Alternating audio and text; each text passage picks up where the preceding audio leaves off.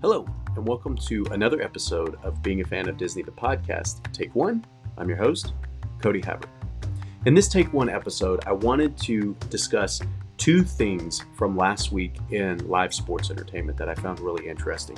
First, the Walt Disney Company announced a joint venture with Warner Brothers Entertainment and Fox Entertainment to create a sports streaming application for customers that do not want to consume sports through the linear cable or television model.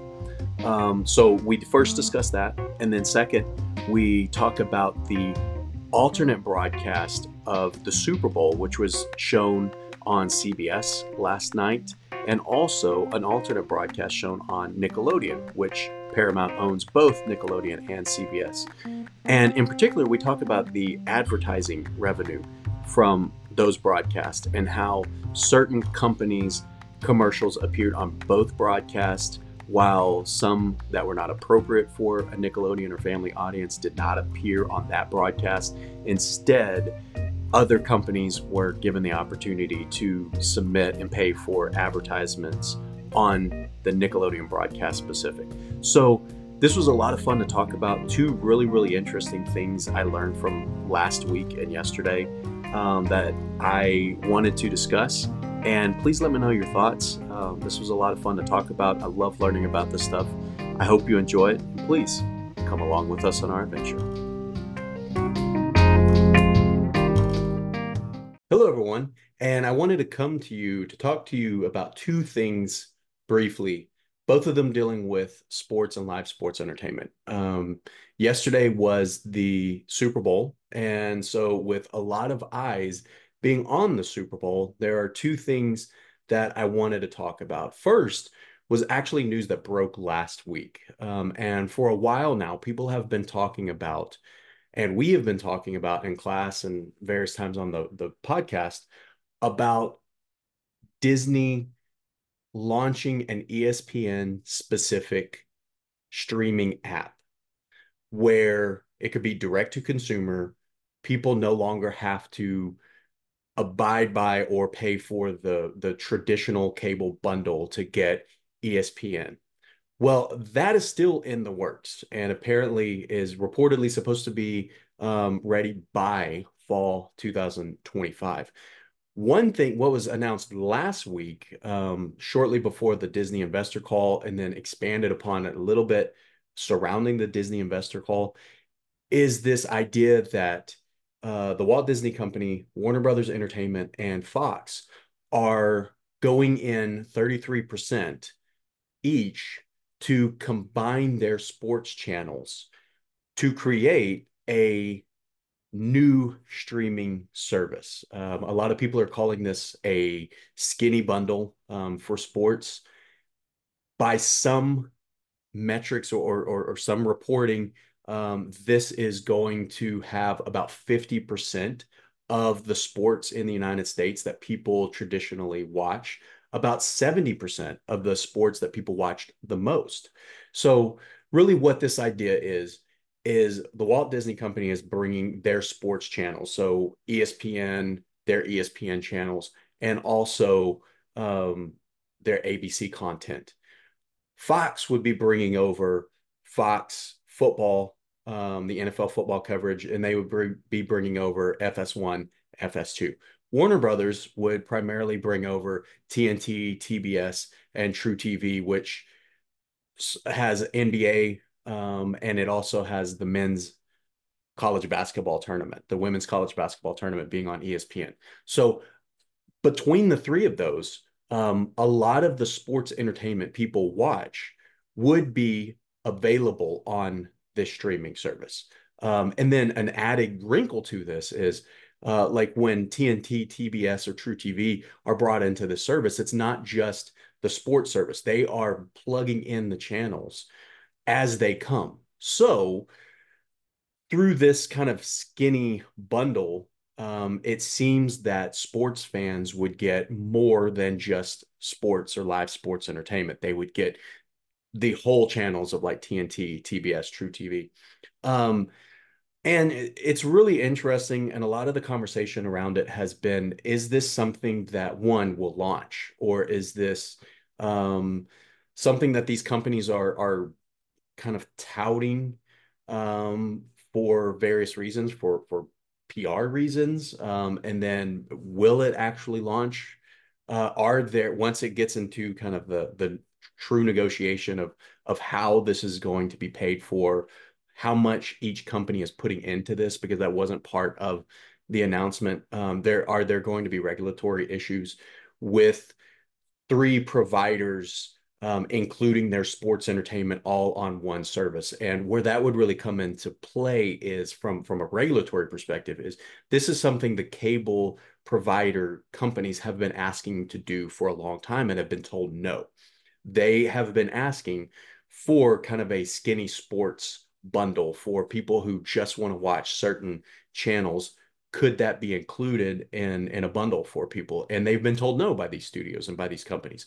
Now these three big studios are going into this um, uh, together.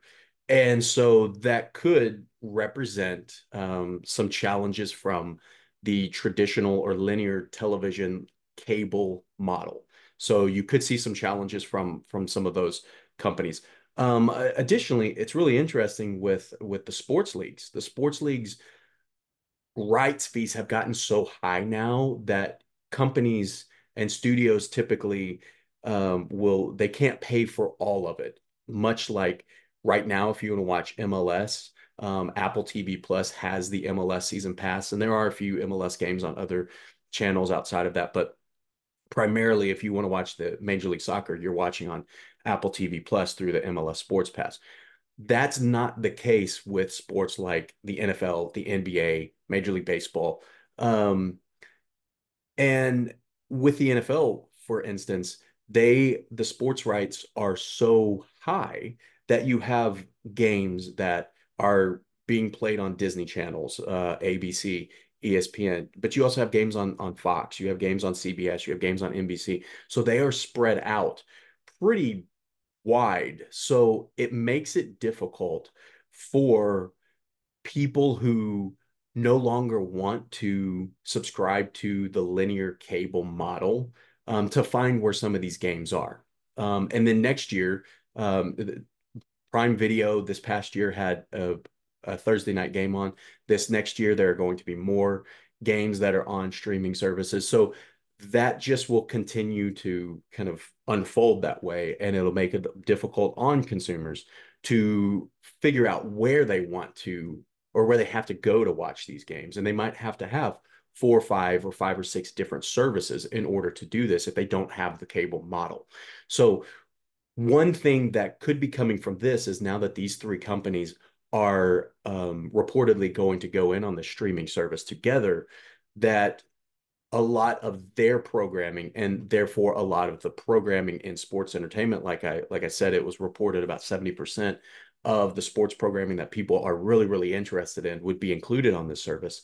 Um, that may be a way that consumers that do not use the sports or i'm sorry do not use the cable model um, that may be way for them to access things a little bit easier now also would there be any challenges from Universal Comcast or um, from Paramount. Paramount is in it uh, is in some financial trouble right now, so we'll see the future of that. But would there be any kind of regulatory issues with those, or would there be any sort of um, uh, kickback or or resistance from from those companies of allowing this to happen? So this is in the very early stages. Again, some people are reporting that this is a a, a PR uh, announcement and maybe that's all it would be. Some people are saying, you know, this is supposed to launch in fall 2024. Um, it is right now when we're recording this, it's February 2024. I mean, this is going to happen very, very rapidly when we think about how entertainment companies come about. And so it'll be interesting to see how this how this works. Um, one more thing about this is this is supposed to be something, whatever this new streaming platform is called that people could subscribe to through Max or could add on to Disney Plus or Hulu Um, so then, therefore, we may actually get the Disney Plus bundle where it's Disney Plus and then Hulu's included in that and whatever this new sports programming network is in that. Um, and then, as I said, keep in mind, fall 2025, by fall 2025, um, it, Disney is still saying that they are going to launch a new kind of all-inclusive ESPN app that is going to include things like the ESPN.com, the stories that you see, ESPN Plus, that kind of programming, additional programming on top of that.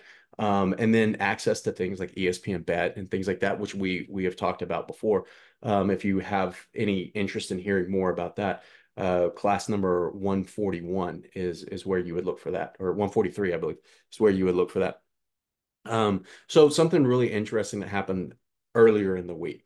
What was really interesting about yesterday and watching the Super Bowl is I, this probably isn't the first time that this has happened. It definitely isn't the first time that it's happened that people have paid for um, to run ads during the Super Bowl, and they have had access to the linear television, the streaming platform, and whatever kinds of platforms that um, the company or the broadcast company is using. Yesterday, for example, was CBS. What was the first time yesterday is CBS um, and Paramount owns Nickelodeon. So they expanded the Nickelodeon NFL games to include the Super Bowl yesterday. Yesterday was the first time that a Super Bowl was given a Nickelodeon alternative broadcast. Uh, that started the Nickelodeon alternative broadcast started 2020, like we've talked about before. Um, and typically, you know, they started out with one Christmas game. Uh, last year, they started with, uh, they added some playoff games. This year, they expanded that. And since the Super Bowl was on CBS, they actually had the Super Bowl on there as well. So, one thing that was really interesting, where we were watching the game last night, um, we actually could watch the the CBS broadcast on on one TV, and um, across the room there was the Nickelodeon broadcast. And so we could compare between the CBS broadcast and the Nickelodeon broadcast. One thing that was really interesting were the advertisements um, that I anticipated when something would come on the CBS broadcast, if it was appropriate for families, if it was appropriate for children. So things that didn't include alcohol or gambling or, or R-rated content, um, that that would appear on that commercial would appear on the CBS broadcast and also appear on the Nickelodeon broadcast. And to most of the time, that's what happened. Um, when there would be the R-rated content or gambling commercials or alcohol commercials on the CBS broadcast, they would have something else on the Nickelodeon broadcast. What was really interesting is I read reading about it afterwards. Um, it was widely reported that the 30 second advertisement for the Super Bowl yesterday ran 6.5 to 7 million dollars for 30 seconds and this it's no new news that this has been expanding so long the the cost of running ads during the Super Bowl however this being the first Nickelodeon broadcast also the way that it worked is people or companies that were appropriate for both broadcasts so again your alcohol companies your gambling companies if there were going to be uh, advertisements for an R-rated movie such as the, the, the third Deadpool movie coming out from Disney and Marvel. Um, those were not eligible for this, but those commercials or the companies that had commercials that were eligible and appropriate for broadcast on the CBS broadcast and the Nickelodeon broadcast, they were given the option of paying $7 million. Um, and then they would have their their commercial shown on both broadcasts. Now, um, if for for those companies that were not kind of included in that, um, they paid about six point five million dollars.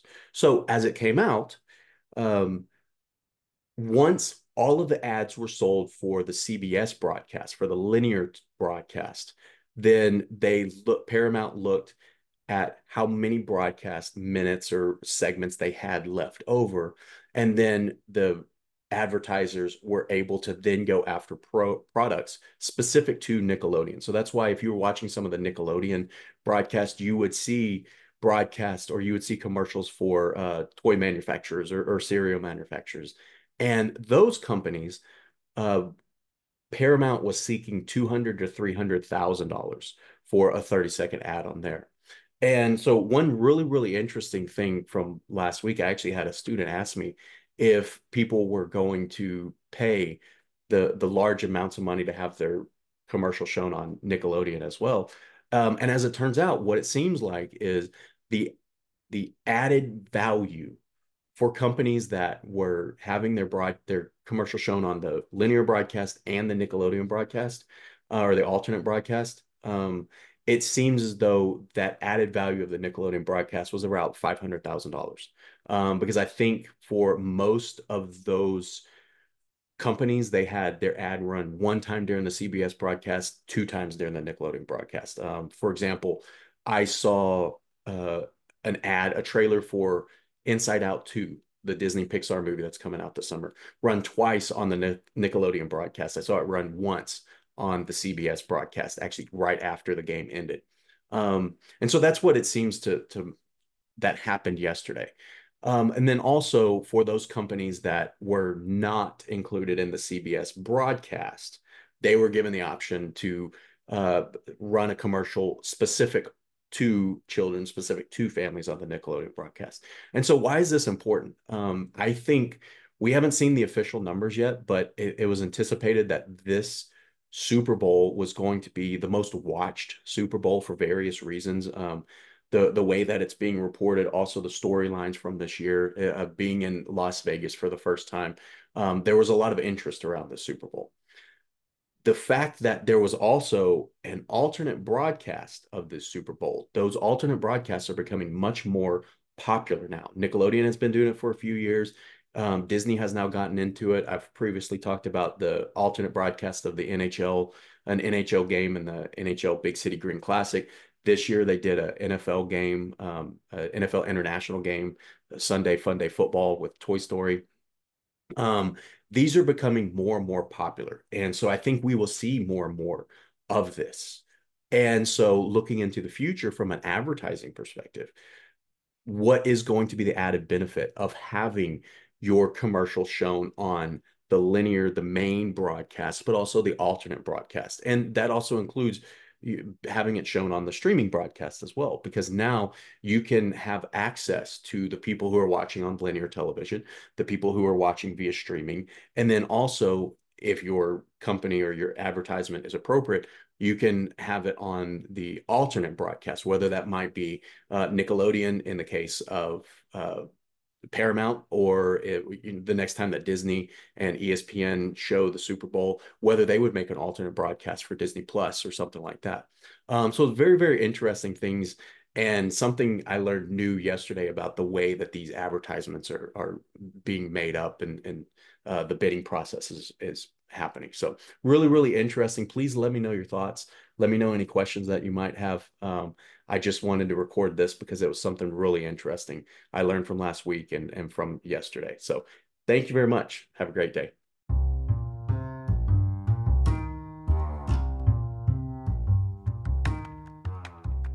That's going to do it for another episode of Being a Fan of Disney, the podcast, Take One. I really enjoy these shorter Take One episodes. I feel like they add a lot of depth to the longer episodes that we have in the class and on the podcast.